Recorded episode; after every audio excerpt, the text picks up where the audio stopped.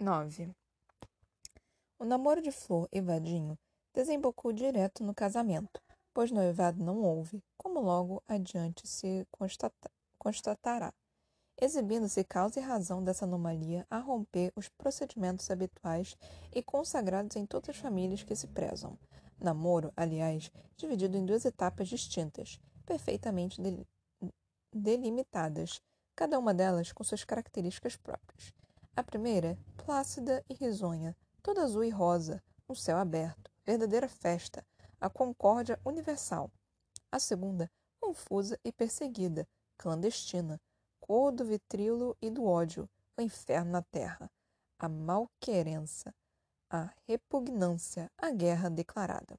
Durante a primeira fase, Dona Rosilda esteve irreconhecível de tanta gentileza e compreensão.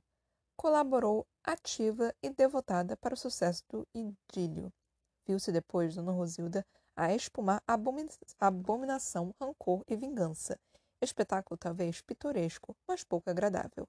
Disposta a empregar todos os recursos para impedir o matrimônio da filha com aquele tipo imundo. Verme, pústula, poça de pus. Toda essa podridão. Verme, pústula, poça de pus. Era Vadinho, antes o mais perfeito rapaz solteiro da, da Bahia. O pretendente ideal, belo e simpático, coração generoso, pérola de moço, impoluto caráter, adamantino. No ledo Engano Nascido da emaranhada novela posta de pé por Mirandão na festa do Major Tiririca, confirmada e desenvolvida graças a imprevistas circunstâncias, permanecera feliz Dona Rosilda cerca de dois meses, dois memoráveis meses, quando calcou sob o tacão dos sapatos toda a ladeira do alvo e adjacências, da negra juventina com seus ares de senhora até o Dr. Carlos Passos, com, suas prósperas, com sua próspera clientela. Exibia influência, intimidade nos círculos governamentais, das altas esferas, intimidade com o poder, personificado em Vadinho, e exibia, sobretudo, o moço namorado da filha, com sua elegância cafajeste, sua lábia, sua conversa bonita, sua prosopopeia. Vadinho, se lhe afigurava um deus menino, era tudo para ela. E para ele tudo era pouco. Dona Rosilda agitava-se num afã de agradar, de cativar o rapaz, de amarrá-lo. Para manter Dona Rosilda enleada em cegueira assim completa, concorreu grandemente curioso que Procó. Entre as amigas de Flor, sua colega de escola, havia uma pobre Célia, além de pobre, aleijada, com uma perna defeituosa, manca, as duras penas, roendo beira de penico. Como resumia Dona Rosilda, cursou a escola normal e diplomou-se professora. Candidata a um lugar no ensino primário estadual, lutava há meses para obtê-lo, sem conseguir sequer ser recebida pelo diretor de educação. Dona Rosilda tinha estima e a protegia, talvez porque, sendo a moça tão infeliz e humilde, a seu lado ela e Flor pareciam umas caças.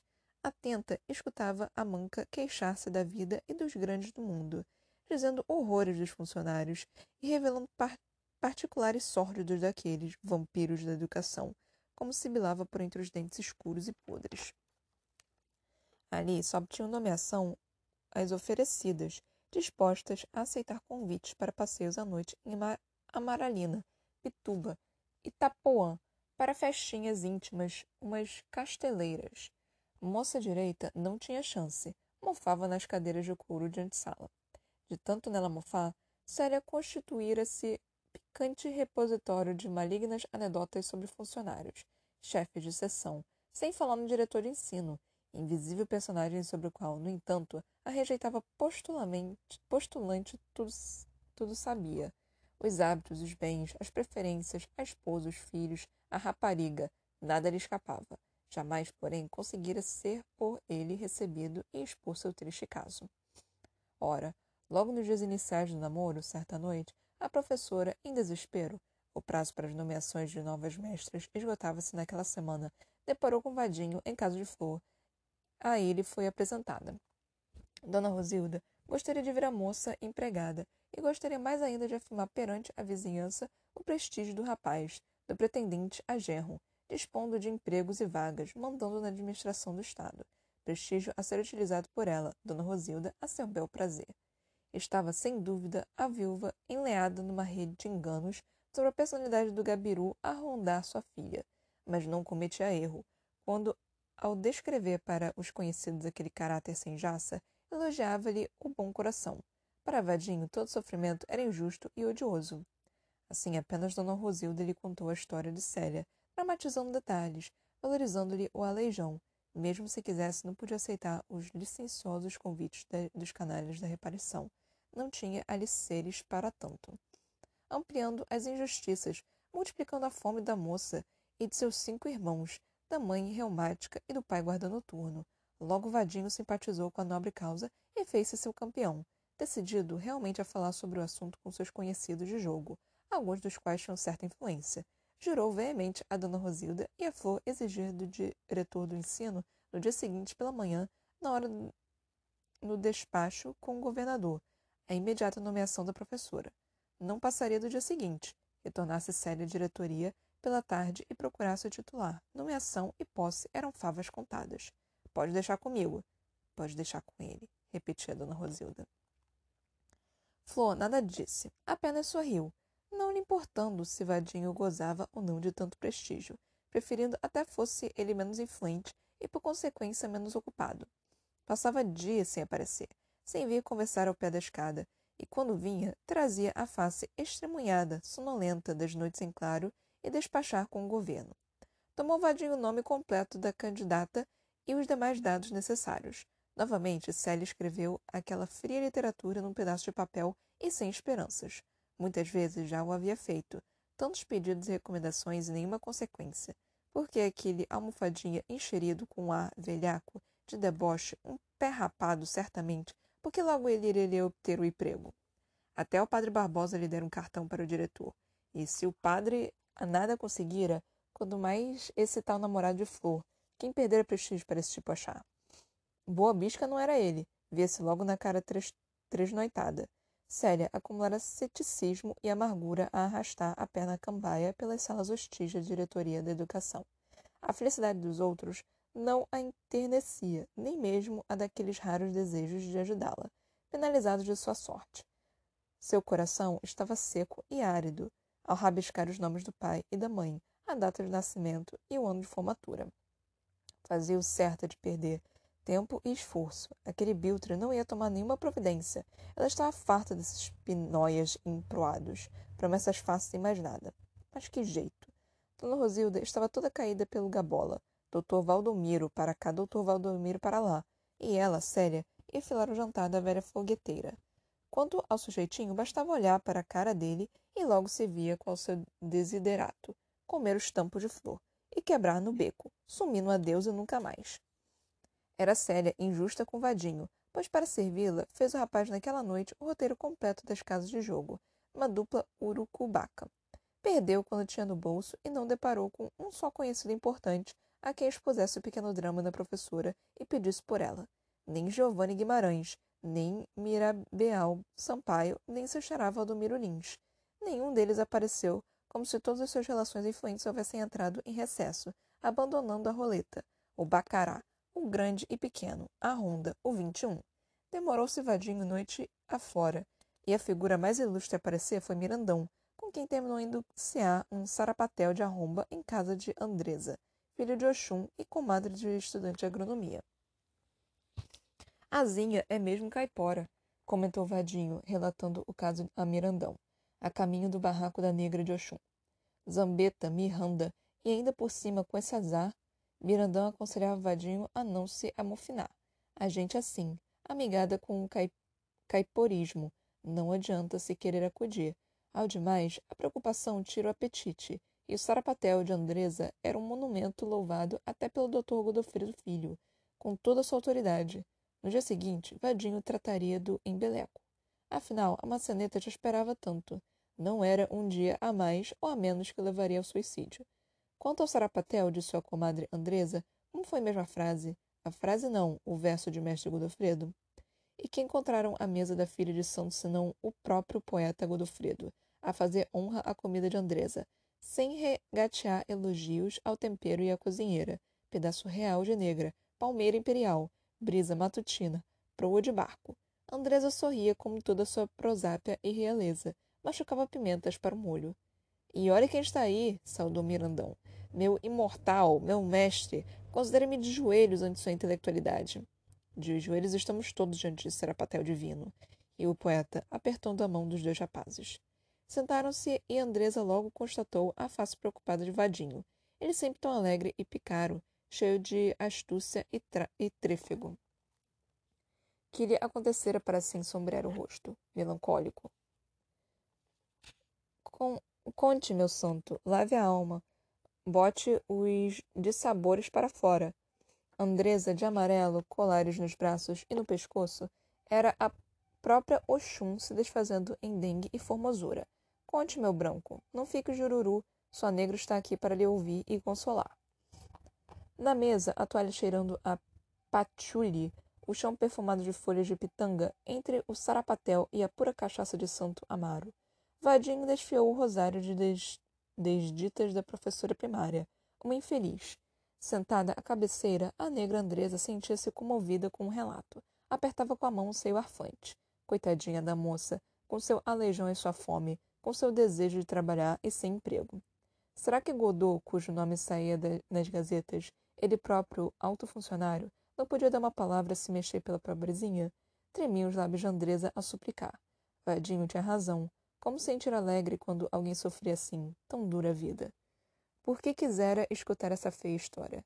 Não poderia novamente sorrir enquanto não soubesse a moça nomeada. O poeta Godofredo prometeu interceder, quem sabe talvez obtivesse algo quando ficara ele de voltar à diretoria. No dia seguinte, não, naquela mesma tarde, pois já era quase manhã, assim lhe ordenara Vadinho. Pois que ele fosse, Godofredo ia ver. Não esclareceu ser parente próximo e amigo íntimo do diretor de educação, Pedido seu era ordem executada. Não gostava o poeta de exibir-se. Mesmo seus poemas só de raro em raro os publicava. Queria apenas devolver o sorriso de Andresa. Sem seu sorriso, era triste a noite e o mundo deserto e frio. Assim, quando na tarde seguinte, Célia, pessimista, porém persistente, arrastou sua perna capenga escada acima e penetrou na antessala do gabinete do diretor da educação, qual não foi sua surpresa ao ser saudada com ânsia e calor pelo secretário da sua excelência, antes seco e ríspido. Dona Célia, eu estava esperando pela senhora. Meus parabéns, sua nomeação já saiu, já foi assinada. Hein? estremeceu a professorinha. O quê? Cada vez mais gentil, o secretário tornou-se confidencial. O que estou lhe dizendo? A primeira coisa que o diretor fez ao chegar. Alguém muito elevado deu ordem, certamente. Foi uma das últimas vagas e estavam todas reservadas. Quer um conselho? Vá logo se apresentar, não perca tempo. Apresentou-se, tomou posse reuniu a magra família e foi ao primeiro andar do alvo agradecer. Alguém muito elevado, contou, e Dona Rosilda repetiu as palavras rolando na língua. Saborosas, enchia a boca com elas. Tinha um gosto de poder. Vibrava de contentamento. Não esperara a nomeação tão rápida, resultado tão fulminante. Com aquela urgência tão depressa, só mesmo ordens diretas do governador. Do governador, minha filha, e não de outro vadinho andava e desmandava no governo. A notícia fez seu curso na ladeira, e quando Vadinho apareceu à noite, na esperança de ficar a sós com Flor, no escuro da escada, foi saudado pela vizinhança numa quase manifestação de. De apreço. Surpreendeu-se com, com os agradecimentos, abraços e louvores. Dona Rosilda no exagero histérico. O rapaz passara o dia dormindo e quase esquecera as desventuras da inesquecível candidata. Ó, oh, disse, não é nada. Nada me devem, por favor. O poeta cumprira a promessa feita mais a Andresa do que a ele, Vadinho. Mas como explicar a verdade, desfazer o enredo? Jamais Dona Rosilda e seus vizinhos, jamais a amargura professora e sua gente mirrada e encardida, cor de sujo, ali junta para lhe agradecer, jamais compreenderiam os intricados caminhos por onde o mundo e homens andam. Jamais acreditariam dever Célia sua nomeação a uma negra cozinheira, muito mais pobre que ela, alegre num casebre de madeira, na fimbra do mar da água de meninos, a fornecer almoços a saveiristas e a carregadores à negra Andresa de Oxum. A fama correu e os pedidos choveram. Implorando nomeação de professora primária, somaram-se oito em menos de uma semana. De motorneiro de bonde a fiscal de rendas não houve cargo sem candidato a adular Dona Rosilda, sem bater palmas na porta do sobrado na, na ladeira do alvo. Até o emprego de sacristão da igreja da Conceição da Praia a vagar segundo constava, mas ainda não era certo. Até essa lhe vieram pedir. Nem se Vadinho fosse ao mesmo tempo governador e arcebispo, nem assim daria abasto. 10. Tocava Dona Rosilda os cimos do poder. Sentia o gosto sem igual da fama. Vadinho tocava os seus rijos de flor no escuro da escada. Sentia o gosto sem igual da boca medrosa e sedenta da moça. Mordia-lhe os lábios. Revelava-lhe um mundo apenas suspeitado de prazeres proibidos, ganhando a cada noite de namoro uma parcela de sua resistência e de seu corpo, de seu pudor, de sua oculta emoção. O desejo a consumia numa fogueira de altas labaredas.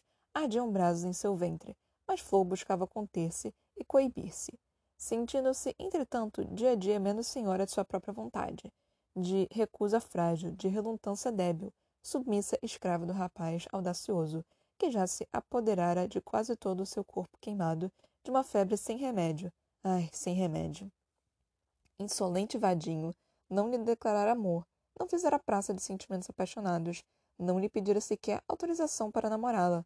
Em vez de frases poéticas de termos alambicados, ela ouvia duvidosos conceitos, insinuações mal intencionadas, subindo a ladeira do alvo, na pista de flor, cujo retorno da casa da tia Lita, no Rio Vermelho, dera-se dias após a festa do Pergentino, o petulante, ao ler o anúncio da escola de culinária, murmurou-lhe ao ouvido, no sussurro romântico de quem lhe fizesse inocente galanteio.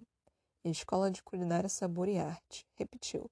Sabor e arte, baixou a voz, o bigodinho roçando a orelha da moça. Ah, quero sabor e arte. Não apenas um trocadilho de mau gosto, mas também franco aviso de suas intenções. Deslavada plataforma, claro programa de namoro. Flor nunca tivera um namorado assim, tão diferente dos outros, nem imaginara namorar daquele jeito, como não o mandou imediatamente embora?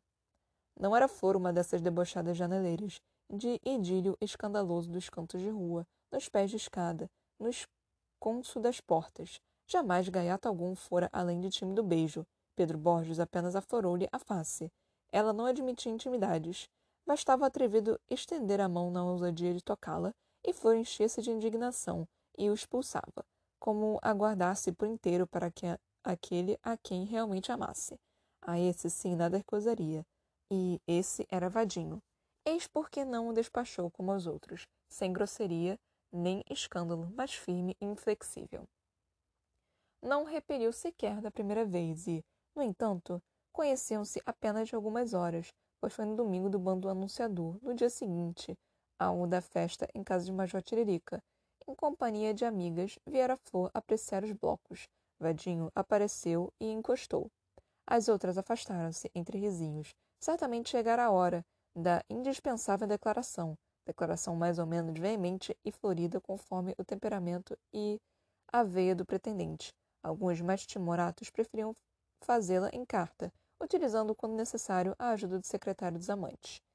Elas vinham mesmo comentando o chamego do rapaz, não largara flor sozinha na festa, seu par constante. E agora declarar-se era um momento grave, Cabia à moça logo conceder o sim ou pedir tempo para melhor reflexão. Em geral, 24 horas. Flor anunciara às amigas seu propósito de deixar Vadinho padecer uns dias. As outras duvidaram. Teria ela coragem para tanto? Não abriu ele a boca para fazer declaração alguma. A conversa girou divertida em torno de motivos diversos. Um dou de vanas esse vadinho. Dois animados blocos carnavalescos em desafio. Juntos se encontraram no oitão da igreja de Santana e, aproveitando-se do atropelo estabelecido, quando o povo correu e ali se comprimiu, Vadinho a apertou contra si, abraçando-o por detrás, cobrindo-lhe os seios com as mãos, beijando-lhe o sofrego, o cangote. Ela estremeceu apenas, semicerrou os olhos, deixou-o fazer, quase morta de medo e de alegria. Os dias iniciais desse namoro, sem declaração formal e sem formal consentimento, foram inesquecíveis. Todos os anos no verão, na oportunidade das festas do bairro, costumava Flor passar uns tempos com os tios, aos quais era muito afeiçoada. No mês de fevereiro, a escola de culinária não funcionava. Vinha para a procissão do presente de Iemanjá, a 2 de fevereiro, quando os saveiros cortaram as ondas carregadas de flores e dádivas para Dona Janaína, mãe das águas da tempestade, da pesca, da vida e da morte no mar. Ofertava-lhe um pente, um frasco de perfume, um anel de fantasia. Iemanjá habita no Rio Vermelho. Seu PG ergue-se numa ponta de terra sobre o oceano. Em companhia das moças do bairro, divertia-se intenso e festivo programa. Pela manhã, banho de mar, passeios à tarde no farol da Barra e em Amaralina, por vezes, iam até a Pituba, a organização e os ensaios da prancha de carnaval. Alegre trabalheira. Piqueniques em Itapuã, em casa do doutor Natal, médico amigo de tio Porto, ou na lagoa do Abaeté, com violas e cantigas, batalhas de confete. À noite circulavam no Marco de Santana, ou na Mariquita, por entre as barracas coloridas, quando não havia dança programada em residência de família, amiga ou elas próprias não invadiam e ocupavam uma sala de visitas, improvisando um assustado. A casa de Porto, florida de trepadeiras e acácias, ficava na ladeira do Papagaio, e aos domingos, invariável, o tio saía com outro amante da pintura, residente do largo, um senhor sergipano, acanhado como ele só, um certo José de Dome, saíam a desenhar casários e paisagens. Uns dois anos antes, quando da partida de Rosália e Antônio Moraes para o Rio, Flor, sozinha e triste, chegara a sentir uma vaga inclinação pelo pintor. Já homem maduro, de seus quarenta anos, se bem aparentasse menos, caboclo, ri, caboclo rijo e seco. Propusera-lhe ele um dia, vencendo a extrema timidez, pintar-lhe o retrato, e o iniciara numa tela de ocres e amarelos lancinantes onde a cor mate de flor ressaltava transfigurada. Negócio de maluco, um disparate, aliás, esse fulano é leso. Definiu Dona Rosilda, que em matéria de arte não ia além do cromo das folhinhas, ao ver aquele, aquela explosão de tinta e luz. Nunca chegaria José de Dome a concluir o retrato, no entanto. Não houvera tempo, Flor retornara à ladeira do alvo, e, se bem prometesse vir pousar aos domingos, jamais o fez. Tampouco ela entendia a pintura do sergipano. Simpatizava, sim, com seu sorriso e sua solidão, mas aquele sentimento nem chegara a ser namoro, pois não se pôde chamar namoro aos longos silêncios e aos breves sorrisos das horas de pose. Não passara de efêmera inclinação a durar apenas os dias de ver veraneio. Incapaz sequer de romper o acanhamento do artista, ao voltar ao Rio Vermelho, Flor reencontrou o amigo do tio com a mesma cordialidade, mas fora quebrado o encanto daquelas férias anteriores. Era como se nada houvesse acontecido entre eles. Quanto ao retrato por acabar, está até hoje na parede no ateliê do pintor, no terceiro andar de um velho sobradão, na esquina do Largo da Santana. Quem quiser pode vê-lo. É só tomar coragem e subir as carunchosas escadas. Tão diferente com o vadinho, como se irrefreável avalanche a arrastasse. Ele a dominou e decidiu de seu destino. Flor compreendeu, ao fim daqueles perfeitos e rápidos dias do Rio Vermelho, não lhe ser mais possível viver sem a graça, a alegria, a louca presença do rapaz. Fez conta a ele e lhe pediu. Nas festinhas não dançou com nenhum outro, de mãos dadas com ele por entre a quermesse do largo. Desceu à praia escura para no negrume da noite melhor se beijarem, como ele sugeriu sentindo arrepio a mão de carícias a subir por baixo de seu vestido, acendendo-lhe as coxas e as ancas. A dona Rosilda, que jamais poderia imaginá-la assim democrática de tamanha liberdade, fechava os olhos aos evidentes abusos daquele namoro tão sem controle e de desassuntano, a ponto da tia Lita, pouco afeita a carrancismos, no entanto, estranhar e advertir. Você não acha, Rosilda, que Flor está dando corda demais a esse moço. Saem juntos por toda parte, como se fossem noivos. Nem parece que se conhecem no outro dia. Só se conheceram no outro dia. Dona Rosilda reagia prava em tom de briga. Não sei que diabo você e o seu marido têm contra Vadinho. Só porque o rapaz é rico e ocupa posição de destaque. É um zum zum zum contra ele. Não sei por que vocês tomaram esse abuso dele. Com a porcaria desse pobretão metido a pintor, vocês ficaram influídos até demais. Se dependesse de vocês, faziam um casamento na hora. Como se eu fosse dar minha filha a esse vira-bosta. Com Vadinho, você só pensa maldade. Não vejo nada demais que ele namore com Flor. Ela já está em tempo de casar. E quando o senhor do Bonfim, ouvindo minhas preces, envia um partido como esse, você e Porto fazem uma zoada medonha achar isso e aquilo. Me deixe, mulher. Se assunte. Eu não acho nada, minha santa. Se assunte você. Estava só falando.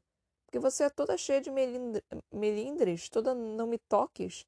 Basta ver qualquer moça passando sozinha com um rapaz e logo diz que é uma perdida. E agora mudou da água para o fogo, largou a menina de mão. Tu acha ela uma perdida? É isso que tu acha? Diga logo. Se assunte, Rosilda. Tu sabe que eu não disse isso. Dona Rosilda encerrava a discussão. Eu sei o que estou fazendo. A filha é minha, e assim Deus me ajude, ainda ano eles se casam. Possa ser, queira Deus. Possa ser? Vai ser com certeza. Não me venha com cantiga de sotaque. Vocês têm a má vontade com Vadinho. Não, ninguém demonstrava má vontade com Vadinho. Ele a todos seduziu com sua lábia e sua fantasia, primeiro aos conhecidos do Rio Vermelho, depois aos da ladeira do Alvo. Dona Lita e Porto já lhe haviam tomado amizade e bem o desejavam para o marido de Flor. Quanto a Dona Rosilda, parecia viver exclusivamente para satisfazer-lhe as vontades, adivinhar-lhe os caprichos.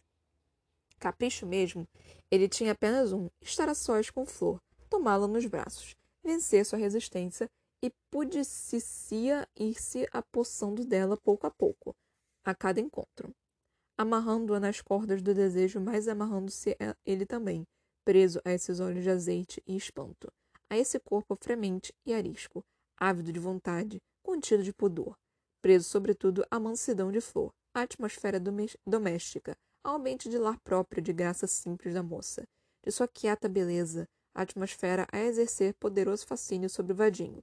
Jamais vivera ele vida de família, não chegara a conhecer a mãe morta de parto, e o pai se desaparecera de sua existência produto de ocasional ligação entre o primogênito de pequenos burgueses remediados e a copeira da casa. Dele ocupara seu pai, o tal parente longe dos Guimarães, enquanto solteiro. Mas ao fazer um casamento afortunado, tratou de livrar-se do bastardo a quem sua esposa devota ignorante consagrava um santo horror, filho do pecado. Internou-o num colégio de padres onde, ao trancos e barrancos, Vadinho chegou ao último ano do curso secundário não tendo concluído por haver se apaixonado, num domingo de visitas, pela mãe de uma colega, distinta quarentona, mulher de comerciante da Cidade Baixa, considerada naquele tempo a mais fácil puta da alta sociedade da capital, paixão devoradora e correspondida. Paixão romântica também.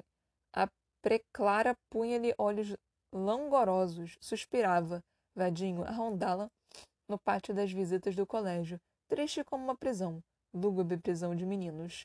Ela lhe dava chocolates e biscoitos, do embrulho trazido para o filho. Vadinho ofertou-lhe uma orquídea às escondidas, roubada à estufa do jardim dos padres. Num dia de saída, o primeiro domingo do mês, e Vadinho jamais saía, ninguém o vinha buscar. Não tinha para onde ir. Ela levou-o a almoçar em sua casa, palacete no Largo da Graça, apresentando-o ao marido. Colega de Zezito, órfão, não tem família. Zezito era meio debilóide, criava preais e nos domingos de saída todo o seu tempo era pouco para atender, no porão da casa, aos pequenos roedores. O comerciante a roncar a cesta, Vadinho viu-se arrastado a um quarto de costura envolto em beijos e carinhos, possuído. Meu menino, meu colegial, meu aluno, soltou a professora. Ai, meu donzelo! E, consciente de sua condição de mestra, ela lhe ensinava. E como ensinava?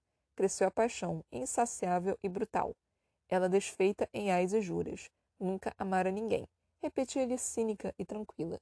Vadinho era seu primeiro amante, e nada no mundo almejava senão partir com ele para viver os dois aquele grande amor, ocultos no recanto qualquer. Pena estar ele interno no colégio. Se eu saísse do colégio, você vinha mesmo viver comigo?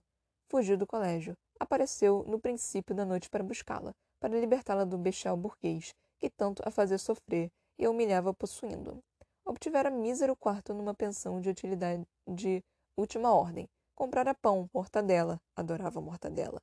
Uma uma zurapa vendia, vendida como vinho e um buquê de flores. Ainda lhe sobraram alguns mil réis. Os colegas mais íntimos, a par do caso solidários, haviam se reunido para financiar-lhe a fuga e o amor. Para eles, Vadinho era um retado. A senhora quase morre de susto quando ele invadiu o lar onde o marido na outra sala palitava os dentes e lia jornais. Vadinho endoidara com certeza, disse ela indignada. Não era uma aventureira para largar casa, esposo e filho, seu conforto e seu conceito na sociedade, para ir viver a, a másia de uma criança, na miséria e na desonra. Vadinho não tinha juízo. Voltasse para o colégio, talvez nem se houvesse dado conta de sua escapula, no próximo domingo de visitas, ah, ela lhe prometia. Não quis Vadinho ouvir a promessa. Estava possessa de ira e de vexame. Fora ludibriado. sem levar em conta a proximidade dos fornos do comerciante. Agarrou a madame pelos cabelos longos e oxigenados, aplicou-lhe uns tabefes na cara, gritou-lhe nomes num embregue de tamanhas proporções a ponto de reunir em animada assistência não apenas os esposos os criados, mas também os vizinhos do elegante Largo da Graça. Segundo o testemunho ulterior de Vadinho, naquele dia se fizera homem, e homem para sempre escarmentado. Pela mão desse escândalo penetrou Vadinho na vida noturna da cidade, rapazola de 17 anos, ao qual se afeiçoara Anacreon, batoteiro afamado, carteador de fino estilo. Ninguém melhor para revelar ao moço inexperiente as sutilezas e as finuras da onda, do 21, do bacará, do pôquer, para introduzi-lo na dialética das mesas de roleta e na mística dos dados, pois Anacreon não era apenas competente, era também um coração leal, de frente para a vida, um tanto quixotesco. Com o pai teve Vadinho breve encontro, no qual se recusou a volver no internato, recusando-lhe em troca o salafrário Guimarães, a bênção e qualquer ajuda financeira. Não tinha recursos para sustentar desordeiros. Com a riqueza da mulher, ficara somítico e moralista. Aliás, nessa altura da vida, quando seu nome era citado nas colunas sociais, passara a conceber sérias dúvidas a respeito da paternidade de Vadinho. Seria mesmo seu filho? A falecida Valdete acusava-o, entre beijos, de tê-la deflorado e engravidado. Mas será documento o merecer crédito à palavra de uma doméstica? Jamais conhecera outro homem, além dele, segundo depunham suas amigas chorosas junto ao corpo mas a palavra dessas outras amas, sem eira nem beira, pode constituir prova, seja lá do que for. Tudo aquilo sucedera há tão tempo, confusas memórias da juventude, numa adolescência falta de responsabilidade insensata. Talvez fosse seu filho, talvez não o fosse. Quem podia ver de público prová-lo? Onde estava certeza? Certeza mesmo era ser vadinho, filho da puta, e um filho da puta dos piores. Ainda menino e querendo estuprar honesta senhora, bondosa mãe de um colega, em cujo lar fora recebido como filho. Esse pai de Vadinho era um Guimarães da banda podre, como o classificara Chimbo. Não lhe coubera o ímpeto e a generosidade da família.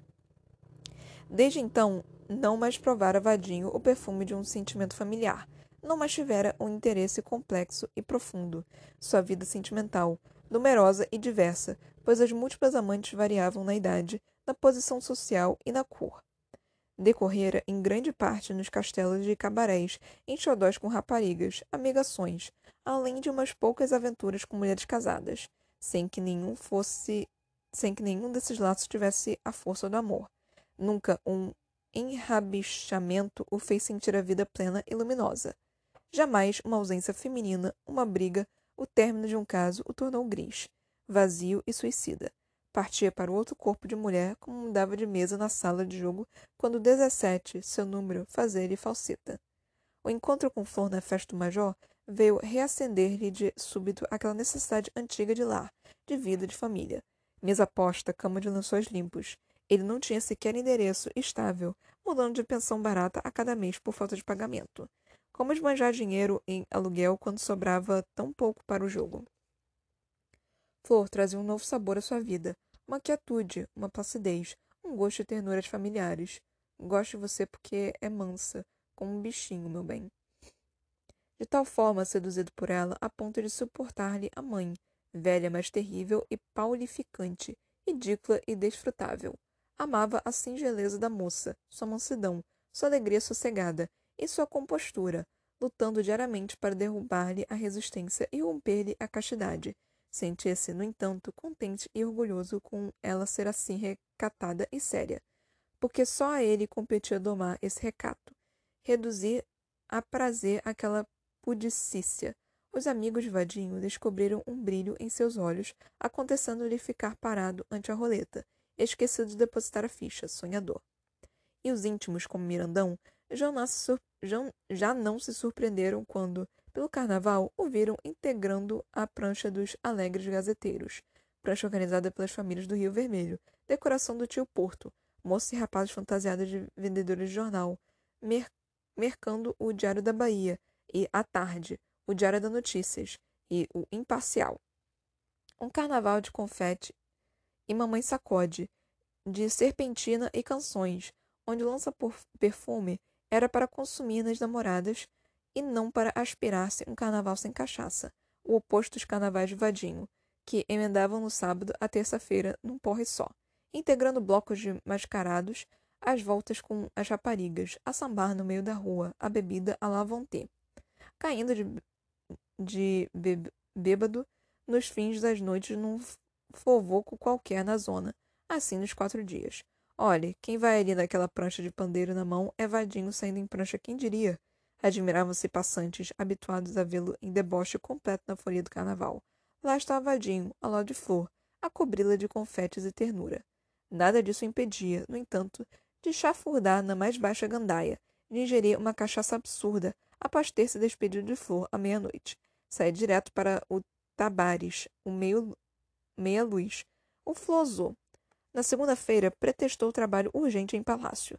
Foi-se às dez da noite. Não podia chegar tarde ao grande baile da gafieira do Pinguelo, onde Andresa e outras reais crioulas fantasiavam-se de damas da corte da Maria Antonieta, gastando cetins e veludos, alvas cabeleiras de algodão. Nem mesmo no momento de paixão mais alta, de maior doçura familiar, de pensamentos mais domésticos, Vadim imaginou sequer mudar sua vida, modificá-la, adquirir novos hábitos, regenerar-se. Mirandão ameaçava fazê-lo de quando em vez. Seu mano, vou me regenerar. De amanhã em diante. Vadinho jamais falou nisso. Apaixonado por Flor, projetando casar-se com ela, mas nem assim disposto a fugir a seus solenes compromissos, a seu cotidiano de jogo e malandragem, de bebedeiras e arruaças, de cassinos e castelos.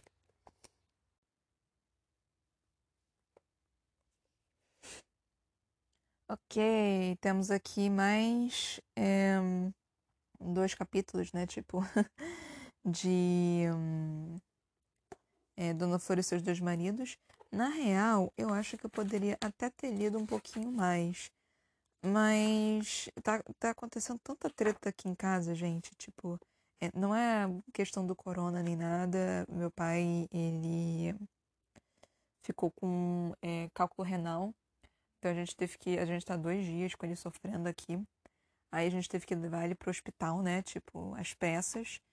Aí tá, tipo, tá madrugada inteira com dor, com gemendo de dor e tudo mais.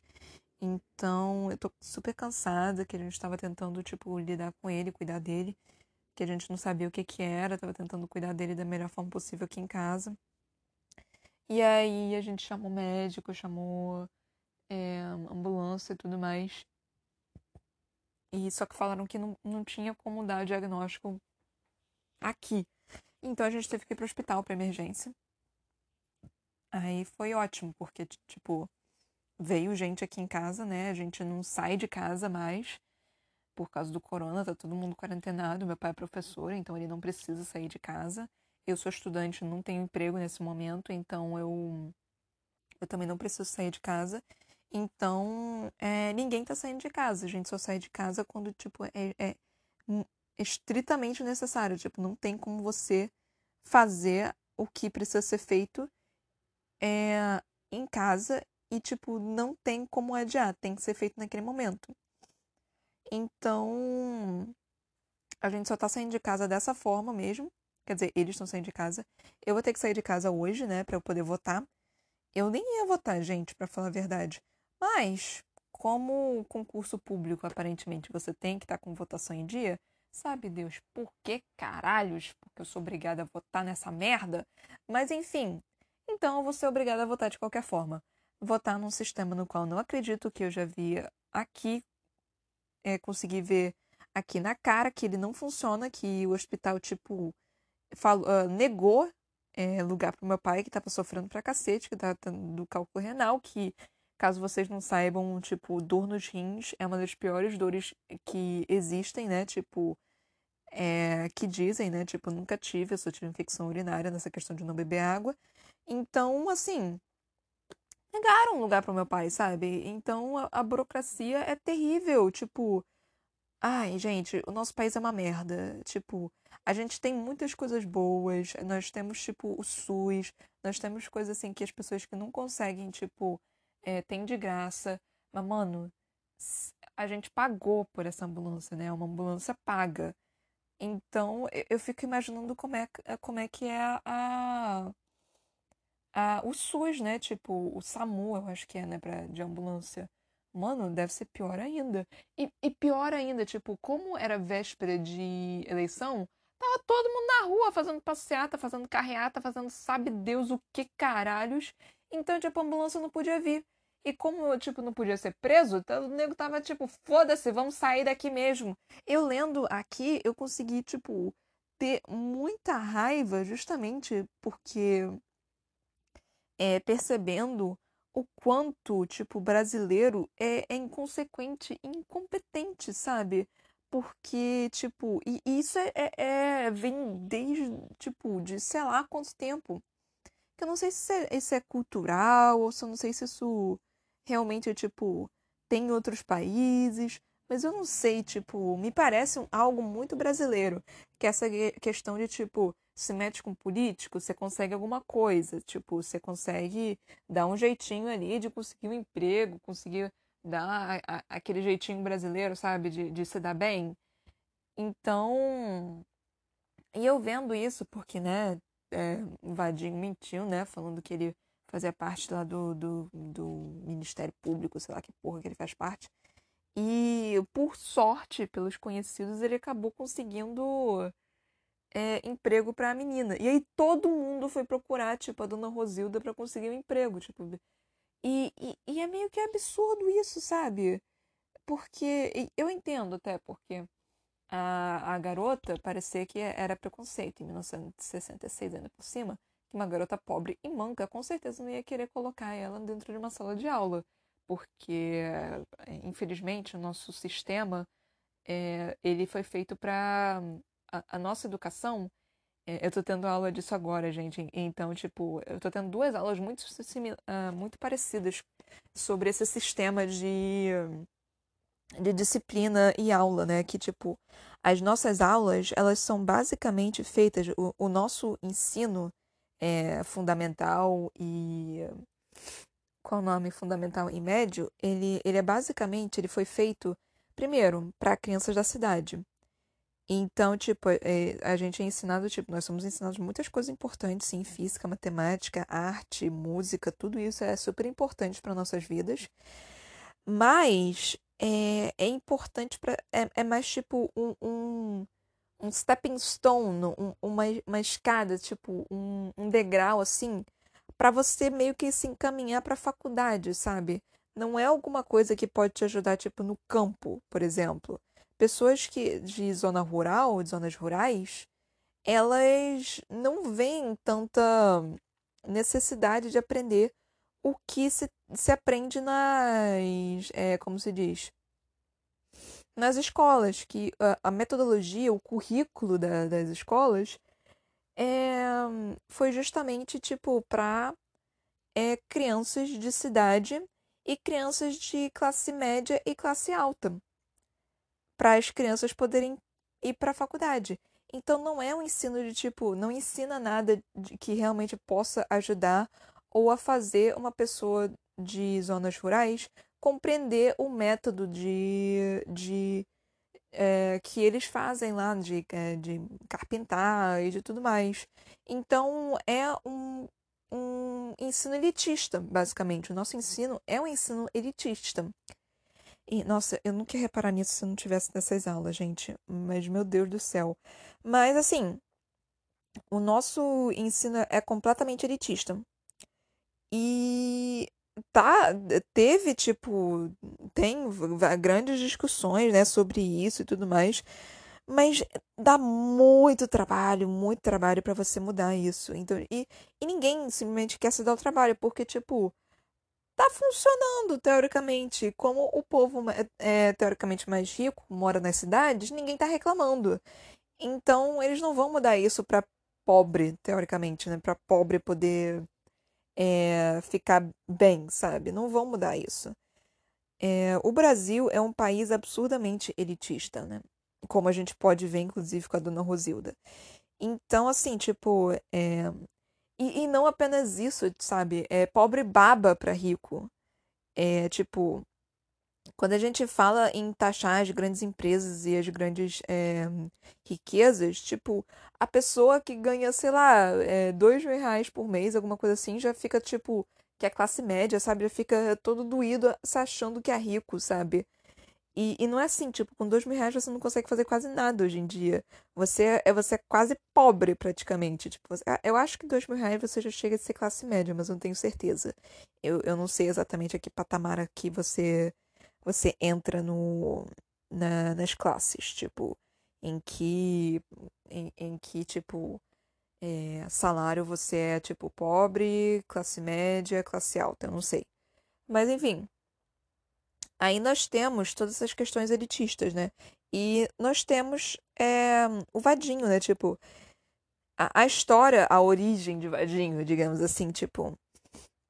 É que nós tivemos, tipo. Mano, a mulher.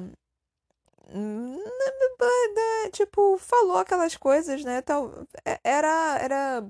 Não é boca de cama que se chama, né? Era lábia de cama, alguma coisa assim. É, era isso, sabe? Tipo, não só tava lá pro sexo, sabe? Não tem nada de errado nisso, sabe? Quer dizer, tem de errado porque ela tava traindo o marido, né? E assim, se fosse é, casamento aberto, tava tudo bem, mas não, com certeza não era casamento aberto, porque tava na década de 60. Década de 60 todo mundo olhava com maus olhares, esse tipo de coisa. Mas enfim. E aí é outra questão que é, você. É, eu gostaria de entrar. Porque, tipo.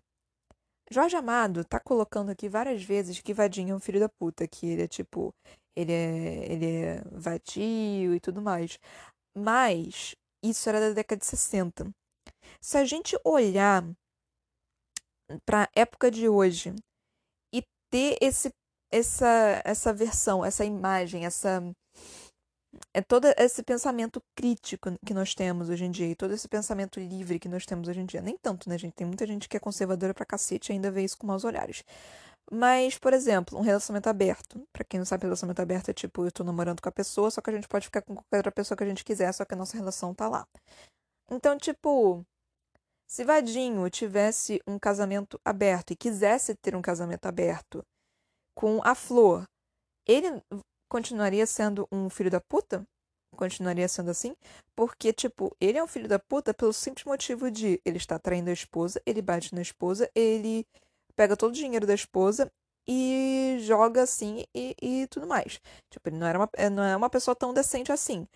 Mas, se tivesse essa opção para ele ter esse casamento aberto de Flor e Vadinho podem ficar com quem quiserem. Aí, tipo, será que a Flor aceitaria também? Porque também tem toda a questão de, tipo, Flor ser toda certinha e tudo mais. Se bem que, tipo, ela já sabia que ele traía, né? Então, assim, é, ter esse acordo mútuo, né, de tipo poderem ficar com quem quiser, eu acho que teria sido mais propício para ambos, né? E aí entra a questão, é... porque tem muita gente que realmente tipo não gosta de, dessa, dessa prisão entre muitas aspas que dá um namoro monogâmico. Eu já tive um namoro é, aberto, até. Mas assim, mas a, as minhas circunstâncias eram um, um pouco diferentes.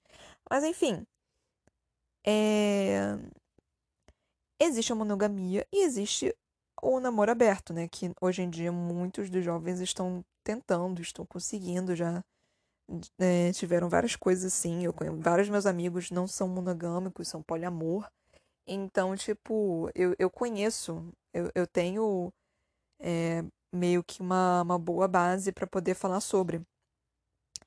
Então, eu, eu, eu só fiquei com isso na cabeça, tipo. Mas mesmo que é, tivesse poliamor naquela época, porque com certeza tinha, mas mesmo que não fosse mal visto naquela época, será que Vadinho iria que, escolher ter o poliamor? Porque tem toda uma questão também de tipo é, do gosto da traição, alguma coisa assim, tipo, homem não quer ter a esposa, quer ter a posse, ela, ele não quer dividir a esposa com outra pessoa, porque na questão do poliamor não seria apenas ele, seria ela também, ela também poderia fazer isso. Aí entra a questão, ele poderia deixar isso, tipo, ele aguentaria isso? Ele iria realmente querer isso? Ou ele iria simplesmente é, continuar traindo a esposa porque só ele pode ficar com outras mulheres e ela não tem esse direito de ficar com outros homens. Uma coisa aí a se pensar. uh, outra coisa que, tipo, eu reparei, tô reparando no livro, né? Tipo, uma coisa que me deixa muito agoniada é mentira. E tá tendo essa intriga de mentiras que Vadinho tá falando e tá, e, e tá se envolvendo mais. E como a dona Rosilda, a gente tava protegendo o Vadinho. E não é à toa que ela odeia ele, né? Agora, tipo, mas enfim. É...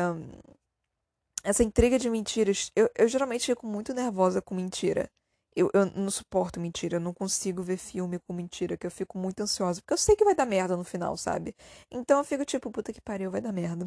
Quando alguém começa a mentir, eu fico, vai dar merda. Aí essa mentira entra em outra mentira, eu fico, vai dar merda. Aí entra mais outra mentira, eu fico, puta que pariu, vai dar muita merda.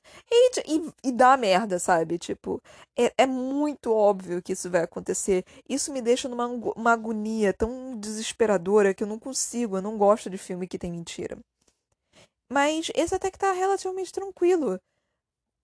Porque parece. Eu não sei exatamente porquê, não sei se é a forma que Jorge Amado escreve, eu não sei exatamente porquê. Mas tá realmente muito tranquilo. Enfim, eu acho que é isso, gente. Tipo, tudo que eu tinha para falar, né? Todos esses questionamentos e esses essas reflexões aqui do, do passado e do presente. Porque, né? É um livro da década de 60, como eu estou frisando desde o primeiro episódio. E nós estamos no século XXI, na, na década de 20 e 20. Aí, enfim. É, um, espero que vocês tenham gostado desse episódio. Me sigam no meu Instagram, Ana Brocanello, na minha página do Facebook, a.c.brocanello. Peço pra vocês não me seguirem no meu perfil pessoal, porque eu só aceito pessoas que eu conheço, né? Então, tipo, eu, se não aceitar você, por favor, não fique chateado. Eu tenho, eu sou autora, eu tenho um livro publicado que se chama Pandora. Você só pode encontrar ele em lojas virtuais da Amazon e da editora Viseu, em formato e-book e físico. Eu também tenho um canal na Twitch que se chama Toca da Broca, que eu tento fazer lives nas quartas-feiras e nos sábados, entre 23 horas e meia-noite. Eu não consegui fazer live hoje, porque por causa de toda essa confusão, então eu não consegui. Eu vou tentar fazer live hoje, amanhã, é domingo, né? Hoje mais tarde, né? E vou ver se eu consigo fazer. Vai depender de como é que vai ficar a situação aqui. Compartilhe esse podcast, gente, por favor. Tipo, é, dá um maior trabalhão aqui. Eu tô realmente empenhada. Tô tentando aqui o meu máximo trazer conteúdo interessante para vocês e deixar interessante e divertido e tudo mais. Então, por favor, compartilhem aqui com seus amigos. É, espero que vocês tenham gostado desse episódio. Até a próxima. Beijinhos. Tchau, tchau.